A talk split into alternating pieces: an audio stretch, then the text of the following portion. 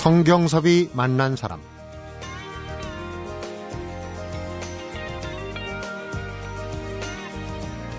우리 마음에 생긴 가장 깊은 상처는 대부분 가족과 연결돼 있다.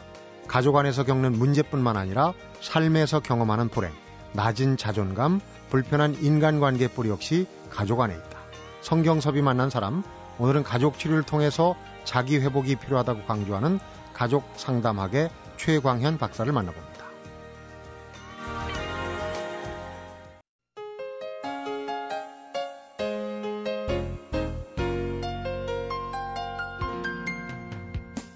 최 박사님 어서 오십시오. 안녕하십니까? 네, 안녕하세요. 아유, 반갑습니다.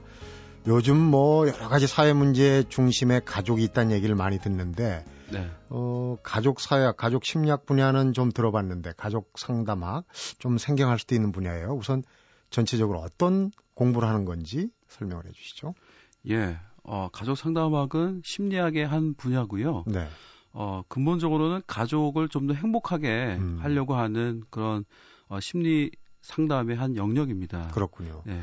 어, 가족 상담학이 우리 국내에 지금 네. 독일에서 주로 활동을 하고 연구를 하셨는데 국내도 뭐 학부나 대학원에 유관 학과가 있습니까? 어, 아직 학부에서는 없고요. 네. 어, 대학원에서 이제 우리나라 몇 개 대학에서 음. 관련 학과를 설치하고 있습니다. 심리학이나 뭐 상담 심리학 그런 쪽에서도 이제 많이 네. 할수 있는 분야 같고 앞에도 얘기했지만 이제 가족 문제가 참 우리 사회에 문제 근원이 된다 해서 좀 중요시하고 있는데 그 가족 상담학에 내신 책을 보니까 뒤에도 자세하게 네. 얘기하겠지만은 좀 가족을 네. 갈등 구조로 어차피 네, 네. 지금 사회 흐름상 네, 네. 가족 전체를 볼 때는 좀 약간 갈등 구조 속으로 이해를 하는 것 같은 그런 느낌이던데요.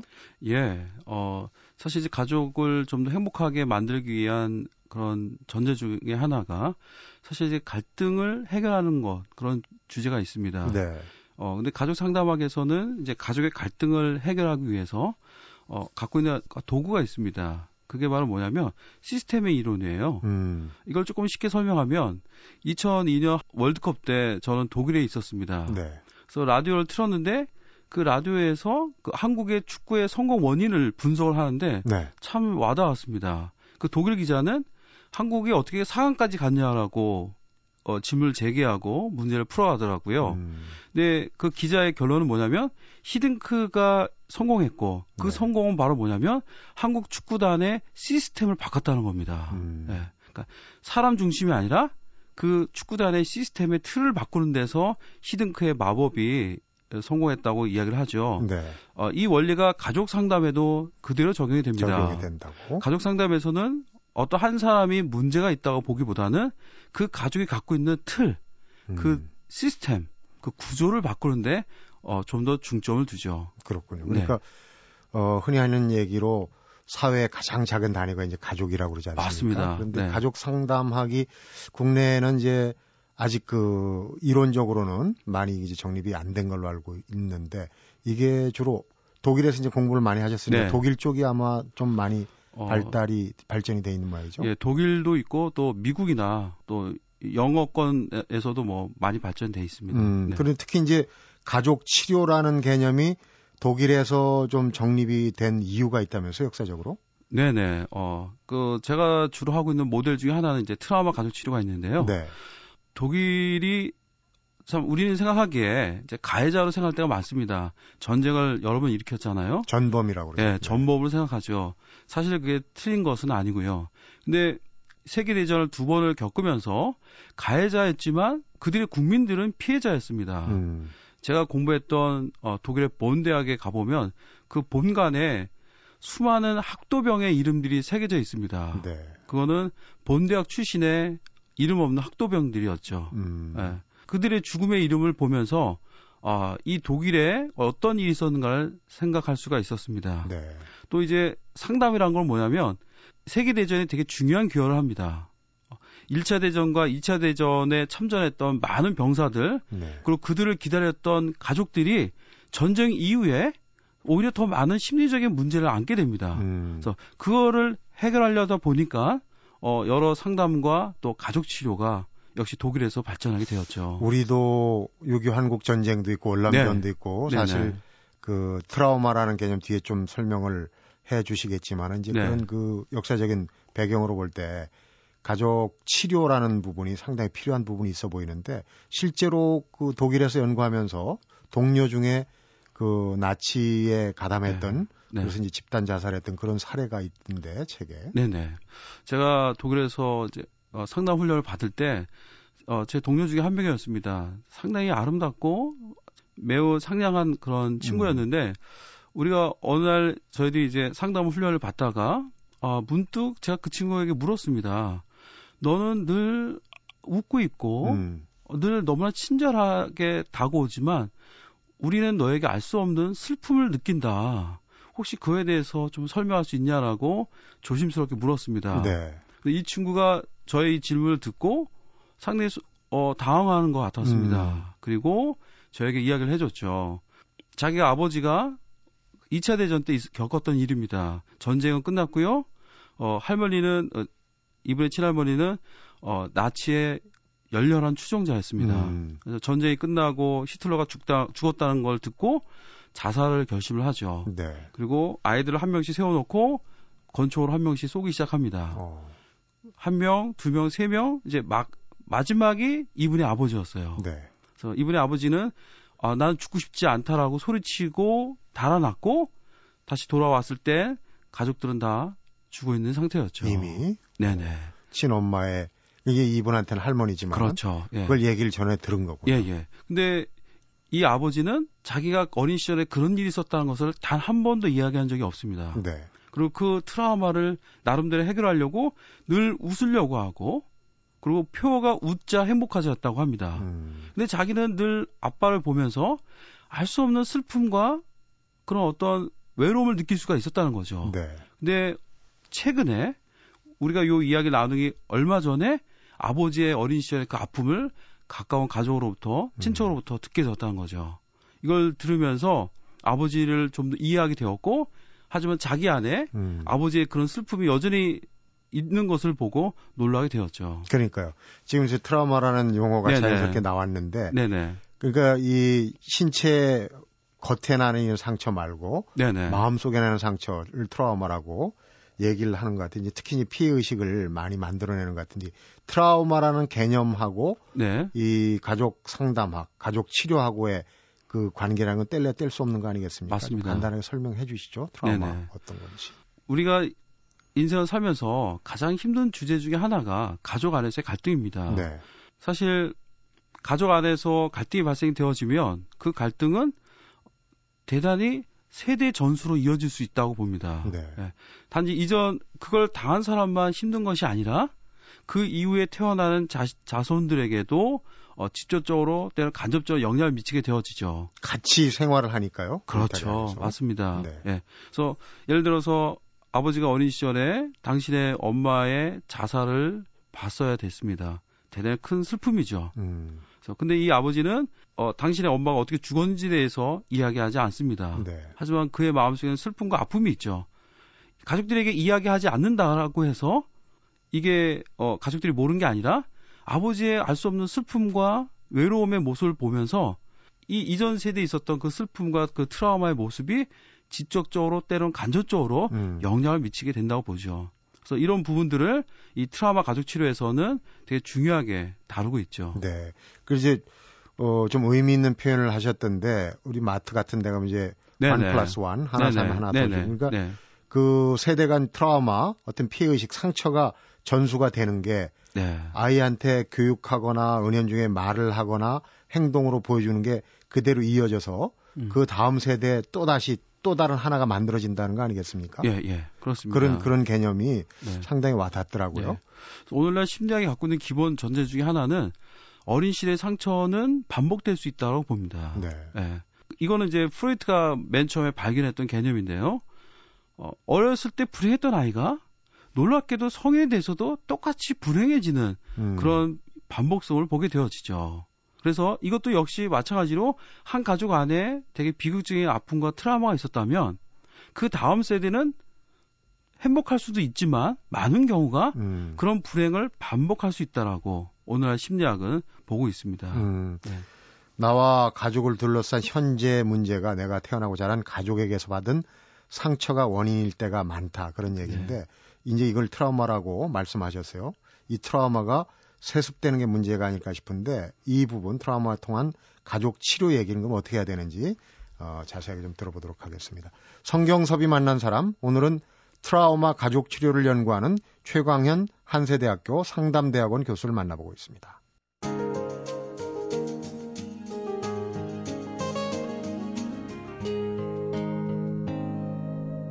성경섭이 만난 사람. 좀 전에 이제 독일이 전범국이면서도 국민들로 볼 땐 또 피해자예요. 네, 가족들이 그렇죠. 네.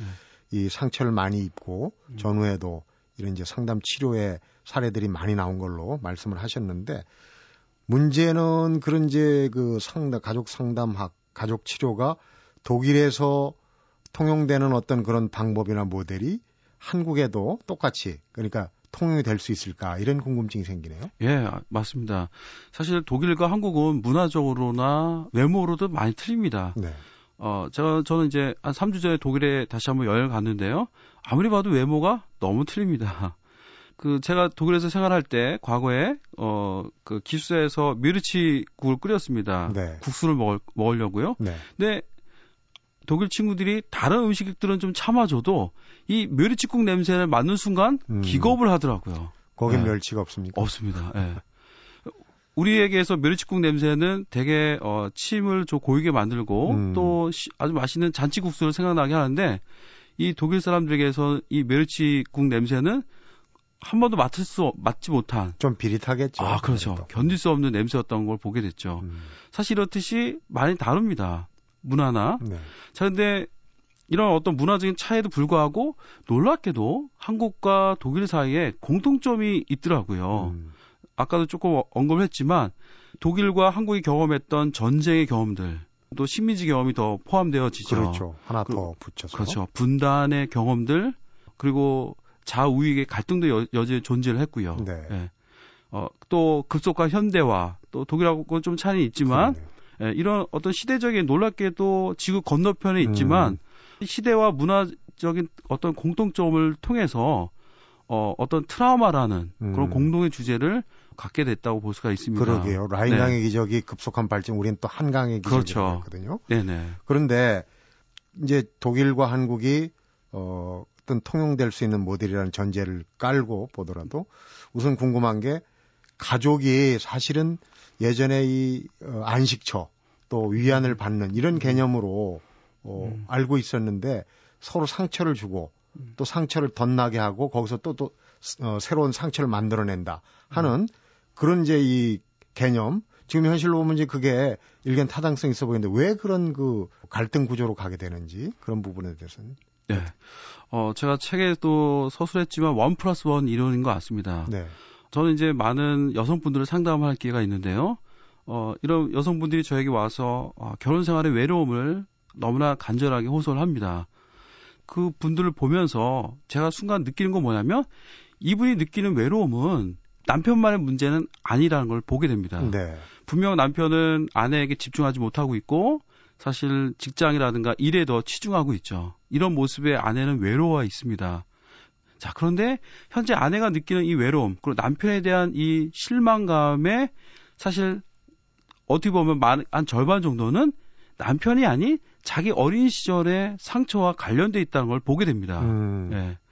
보통 이제 상담을 하다 보면 어렸을 때도 이분은 외로웠던 거예요. 네. 네. 어렸을 때도 가족 안에서 외로웠고 근데 또 지금도 외로운 거죠. 음. 어. 어떻게 보면 원 플러스 원이 되고 있는 거죠. 그러니까 네. 일테면은 어렸을 적에 어머니나 혹은 네. 남편이니까 이제 아버지한테 그 받지 못했던 어떤 그런 거를 보상받으려고 하는 게 있지 않았을까 그런 진짜가요 맞습니다. 네. 네. 네. 그런 걸 이제 책에서 내면 아이라고 표현을 하셨어요. 네네. 내면 아이라는 네네. 개념. 네네. 그 개념 중요한 음. 개념 같은데. 네, 맞습니다. 우리는 지금은 성인으로 살아가고 있지만 그리고 직장 생활이나 가정과 또 아이를 갖고 살아가고 있지만 우리 내면 속에는 과거에 이루지 못한 상처와 아픔을 갖고 있는 우리일 수 있다는 거죠. 네. 네. 겉으로는 성인의 삶을 살지만 어떤 문제를 처, 문제에 만나게 되었을 때 어, 어떤 스트레스를 받게 됐을 때 그 과거의 그 상처가 덧나는 경우들이 있음을 보게 됩니다. 네. 예. 막 그런 부분을 좀 내면 아이란 개념을 통해서 설명을 하고 있습니다. 그러니까 현재 이 내 일상생활 삶에 음. 영향을 미치는 그런 내면 아이가 음. 결국은 이제 태어나서 자라면서 부모들의 영향력, 부모들이 음. 겪었던 그런 부분이 결국 이제 답습이 된다, 세습이 된다는 얘기 아니겠습니까? 네네.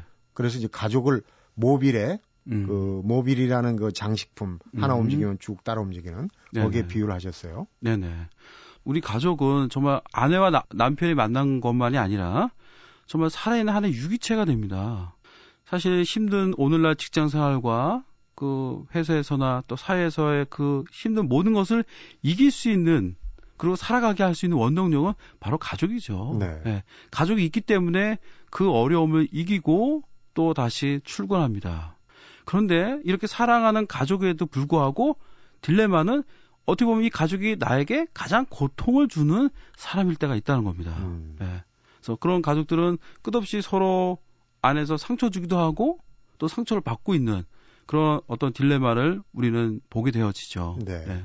그러니까 이제 가장 가까이 있는 또 음. 가장 자주 만나는 음. 사람들이 이제 바로 가족인데 네. 이렇게 각 구성원들이 갖고 있는 내면적인 상처, 트라우마가 서로 영향을 주고 한다면은 좀 감정적으로 거리를 두고 좀 그런 가족들이 상당히 많아요. 만나면 부딪히니까 네. 차라리 거의 남남처럼 이렇게 사는 게 방법이 아니냐. 네네. 그런 그런 또 어, 방법론적으로 그런 걸 찾는 분들도 있단 말입니다. 그런 부분은 어떻게 보십니까? 예, 요즘에 보면 기러기 아빠 뭐 그런 것들도 뭐 다는 아니겠지만요. 일종의 하나의 별거 아닌 별거로 이어지게 되는 걸 보게 됩니다. 근데 이혼하는 것보다는 어느 정도 떨어진 게 나을 수도 있겠지만 사실 더 어떻게 보면 그 부부가 갖고 있는 갈등을 더 해결되지 못한 상태로 계속 지속시키는 결과를 낳게 되죠. 네. 그 결과는 자녀들이 가장 큰 아픔을 겪게 됩니다. 음. 그러니까 이제 어쨌든 그런 이제 악연이라고 그러나 좋은 쪽 말고요. 네네. 그걸 좀 끊어내야 되는데 그 각자가 개인이 가지고 있는 어 개인의 가족사나 개인적인 비밀 또 내가 음. 지금 현재 영향을 미치는 그런 여러 가지 사건들 이런 부분들은 어떻게 해야 되는 겁니까? 그건 본인이 알고 있는 것도 있고 잠재적으로 받아들인 것도 있을 텐데. 네네. 제가 하고 있는 이 가족 상담에서 가장 중요한 거는요. 가족을 행복하게 만들고 또 가족의 갈등을 이제 변화시키기 위한 건데요. 그러기 위해서 하는 게 바로 뭐냐면 가족들이 서로를 이해할 수 있도록 돕습니다. 아, 나만 힘들고 나만 외로운 줄 알았는데 아, 이 사람도 나와 똑같이 힘들었었구나. 나만 늘 뭔가 손해 보는 것 같고, 어, 좀 지쳤다고 느꼈는데, 아, 이 사람은 말은 하지 않았지만, 음. 역시 힘들었었구나. 그래서 이렇게 가족들이 서로를 이해하고 공감할 수 있게 하, 이게 이 상담에서 가장 중요한 차원이죠. 네. 그래서 이런 방법을 통해서, 어, 가족들의 어떤 회복을 돕습니다. 음. 그런데 이제 그 전에, 네. 그 전에 좀 전에 말씀드렸던 내가 내면에 가지고 있던 어떤 것들, 가족사도 좋고 내면의 비밀 같은 것은 어떻게 공유를 해야 될 그걸 알아야지 서로를 이해할 수 있지 않을까 싶거든요. 네네. 어, 그 부부가 먼저 공유하기 위해서는 먼저 내 안에 어떤 상처가 있었는지를 객관적으로 보, 바라보는 것이 중요합니다. 사랑의 기술이라는 책을 썼던 에릭 프롬이 네. 이런 말을 했습니다. 상담이란 건 뭐냐? 나를 알게 하는 것이다. 라고 이야기합니다. 음. 이제 한국말에는 안다는 단어가 하나밖에 없는데요. 예, 프롬의 모국어인 독일어에는 안다는 단어가 여러 개 더 있습니다. 네.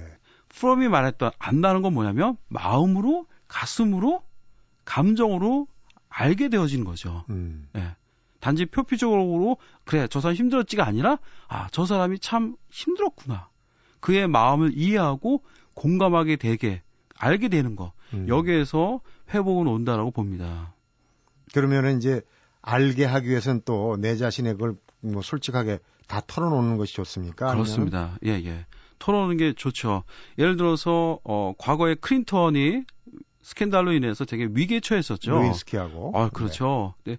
그때 이제 많은 사람들이 어, 힐러리가 어떻게 결정할까를 많이 예, 궁금하게 봤었는데 힐러리는 이혼하지 않았습니다. 근데 그 이유 중에 하나가 그 부부는 그 당시 백악관에서 부부 상담을 받고 있었다고 합니다. 음. 예.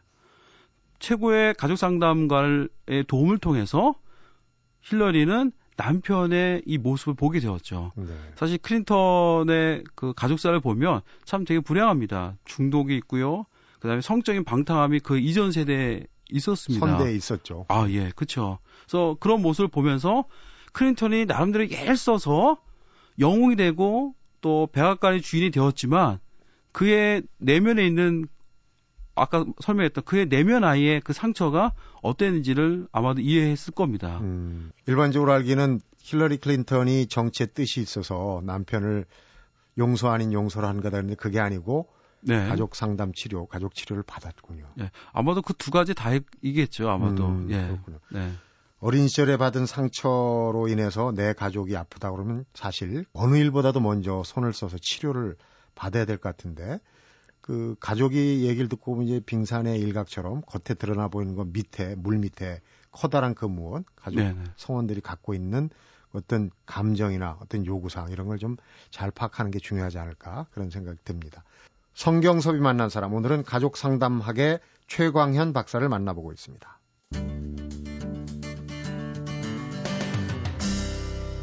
성경섭이 만난 사람 네.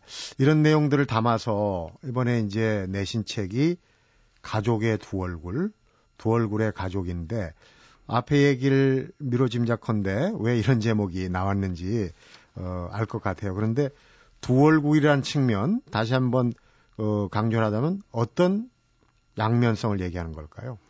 가족은 우리에게 우리를 보호하는 사랑의 울타리가 됩니다. 네. 그와 동시에 우리를 가장 가슴 아프게 하는 존재이기도 하죠. 네. 어, 바로 요 두 부분을 이 책에선 설명하고 있고, 그럼 어떻게 요 차이를 극복하고 행복한 가정으로 나가게 될 것인가를 어, 집중적으로 알려주고 있습니다. 그렇군요. 책을 쭉 보니까 아주 의미심장한 구절이 있던데요. 어릴 때부터 부모를 통해서 알게 모르게 이 최면을 예? 의식이든 무의식이든 많은 최면을 어, 형성받는다 이런 대목이 있어요. 그 일테면은 뭐 너는 뭐가 돼야 된다, 너는 뭐다, 어? 장남이니까 이래야 된다, 뭐 이런저런 거 아닌가 싶은데 이런 부분들이 나중에 어떤 부정적인 영향을 미친다는 그런 얘기겠죠? 네네. 자녀가 부모님의 원하는 모습으로 어, 하지 않으면은 비난을 받거나 잔소리 듣고 또 평가 절하를 받게 되어지죠. 근데 그게 이 아이에겐 되게 힘들었을 겁니다. 근데 어느 순간 엄마 아빠가 하는 어떤 부정적인 소리를 계속 듣다 보면 그게 싫었지만 나중엔 자연스럽게 그 소리를 받아들이게 되어집니다. 음. 너이 게으른 아이야라고 했던 그 말이 처음엔 거북했지만 어느 순간 보면 그래 나는 게으른 아이지 아. 라고 그걸 받아들이게 되어지죠. 그리고 더 이상 이제는 부모가 그 말을 하지 않지만 이제는 그 말을 자기 자신에게 들려주고 있습니다. 스스로. 그렇죠. 자책하는 거네요. 예, 맞습니다. 그건 이제 면박군이라고 이제 표현을 하셨는데 네네. 네. 이런 경우에는 어떤 부정, 부정적인 영향을 미칠까요? 가족 간에. 예, 면박군이 내 내면에 갖게 되면 끝없이 자신감을 잃어버립니다. 무언가를 좀 더 긍정적인 걸 일하려고 할 때 자신감을 잃어버리고 무기력해지게 될 때가 많습니다. 네. 그래서 오늘날 많은 불행한 가족들을 보면 놀랍게도 서로를 사랑하지 않는 것이 아니라 자신에 대한 자신감이 없는 음. 어, 면박을 두고 있는 그런 부부들이 참 많습니다. 그러니까 자신감이 없다 보니까 더 예민할 수밖에 없고 또 상대방을 더 믿지 못하게 되면서 오해와 갈등을 갖게 되는 많은 부분을 보게 되어지죠. 네. 또 한 가지 가족 안에도 희생양이 있다. 보통 희생양 하면 이제 정치적인 네. 어떤 타협의 산물. 그래서 최소한의 희생을 치르고 뭔가를 극복한다 이런데 가족 안에도 그런 희생양이 있다고? 예, 맞습니다. 그러셨어요? 이 가족 상담이 되게 중요한 개념인데요. 이 희생양을 이제 한국 사회에서는 꼬리 자르기라고 하죠. 네. 예, 정치권이나 어떤 사회에서 누구 선에서 꼬리를 자를 건가? 라고 하죠. 근데 가족 안에도 존재합니다. 꼬리자리가 왜 있냐면 그 공동체나 그 사회가 지금 위기에 처한 겁니다. 음. 그래서 그 위기를 처하는 가장 값싼 방법 중에 하나가 희생양을 삼는 겁니다. 음. 예. 누구 한 명에게만 책임을 전가하면 나머지는 살 수 있거든요. 음. 네. 이런 희생양의 방법이 이제 메커니즘이라고 하는데 이 희생양의 방법이 가족 안에도 통용됩니다. 부부가 서로 갈등하고 서로 긴장하고 서로 미워할 때 그 문제를 해결하는 가장 손쉬운 방법 중에 하나가 자녀들에게 희생양의 모습을 요구하는 겁니다. 음, 희생양을 네. 삼는 거네요. 그렇죠. 음. 자녀를 엄마 아빠 사이에 중재자 삼는다든가, 아 그리고 부부간에 갈등이 있을 때 그거를 자녀를 통해서 풀려고 한다든가. 음. 네. 실제는 부부 문제인데 자녀를 끌어들여서 어, 일종의 희생양 삼는 그런 모습이 어, 가족 안에 종종 보게 됩니다. 음. 부부 간에 부모 자식 간에도 가족임에도 불구하고 자기 상처를 보호하기 위해서 어떤 방어 기제로서 남한테 음. 상처를 주거나 희생양을 삼다 그런 얘기네요. 네네. 그런 네. 경우에는 어떻습니까? 우리가 그런 부분을 그 생활하면서도 느끼지 못하고 그냥 지나치는 경우가 많은데 그런 부분을 좀 이렇게 적절하게 잡아내는 이런 게 좀 필요하지 않을까 싶은데. 네네. 그 부분은 사실 어, 자녀를 희생양 삼아서 어, 자녀에게 좀 무거운 짐을 주게 됐을 때 본인들은 잘 모릅니다. 그냥 부부 생활이 힘드니까 어 쟤도 뭐 저럴 수도 있다고 생각하지만 실제로는 그 부부가 서로의 진실을 마주대야 합니다. 네. 네. 부부의 문제를 부부끼리만 해결하고 음. 자녀를 끌어들이지 않는 거죠. 우리 문제다. 그렇죠. 자녀는 제3자죠. 그런 경우에는. 네네.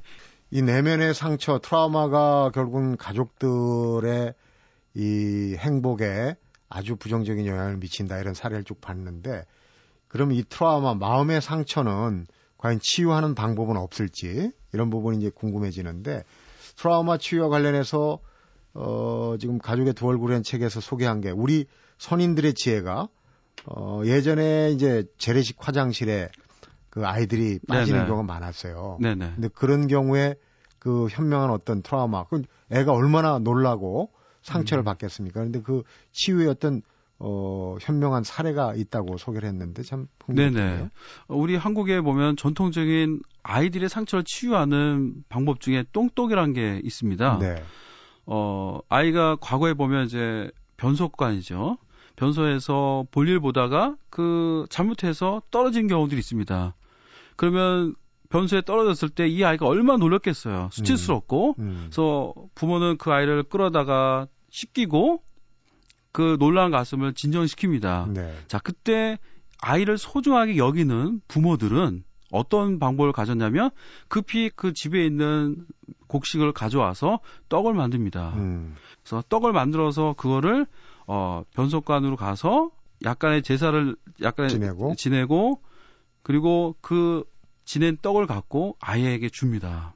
그러면 그 아이는 그, 아, 그 떡을 들고 동네에 나가서 사람들에게 나눠주게 됩니다. 이웃들한테. 그렇죠. 네. 오줌을 쌌을 때 소금을 받아갔을 때 사람들은 그냥 주지 않았을 겁니다. 어, 놀리거나 때론 짓궂게 장난을 쳤을 텐데 떡을 공짜로 먹을 때 이웃들은 분명히 이 아이에게 덕담을 하고 음. 따뜻하게 한두 마디를 건네게 됩니다. 얼마나 놀랬겠니, 그러고. 그렇죠. 네. 그래서 그렇게 이웃 동네 사람들에게 따뜻한 격려와 지지를 받은 이 아이는 음. 다시 힘을 내서 그 다음날 변소에 갈 수 있습니다. 네.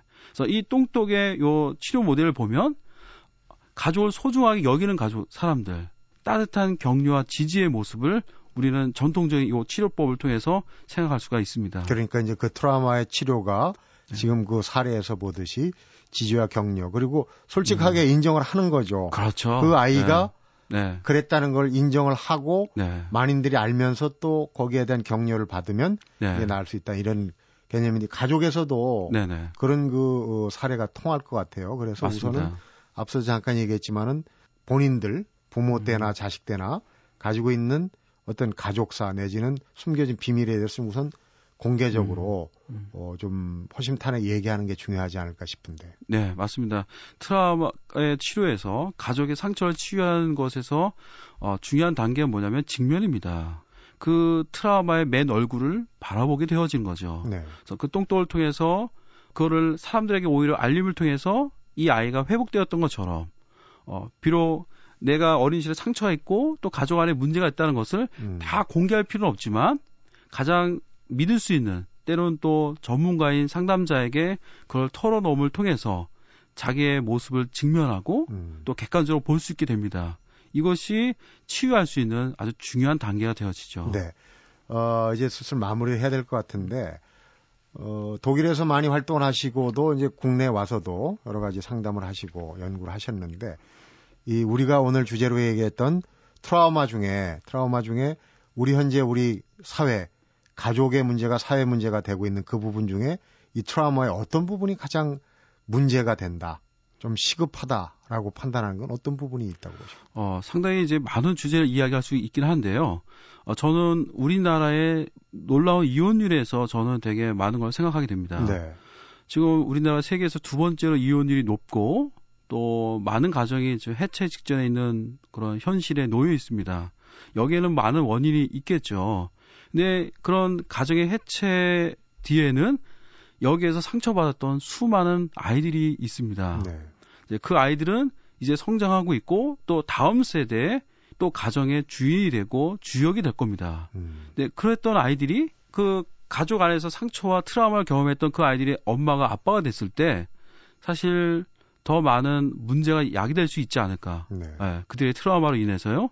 그래서 좀 더 어, 전문가들이라든가 관심 있는 많은 분들이 어, 좀 더 가족의 트라우마에 대해서 관심을 갖고 이 부분에 대한 어떤 연구라든가 도움의 활동이 필요하다고 저는 생각합니다. 네, 그러니까 그런 문제를 방치한다면은 네. 트라우마 문제가 확대되는 거겠죠. 네네. 자녀 때는 아무래도 수가 더 늘어날 테니까 그렇죠. 네. 음, 심각한 상황이 될 수도 있다고 보이는데 서로 아끼고 보듬고 사랑을 키워야 할 가정이 잘못하면 불행의 싹을 자라게 하는 인큐베이터가 될 수 있다 이런 말씀 오늘 다시 한번 새기게 됩니다.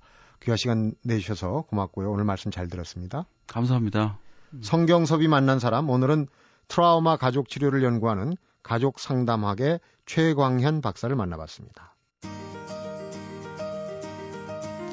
가족은 문제를 구성원 한 사람에게 전가하는 것이 아닌 가족 환경을 변화시키고 가족 전체를 체질 개선해야 변화할 수 있다고 합니다.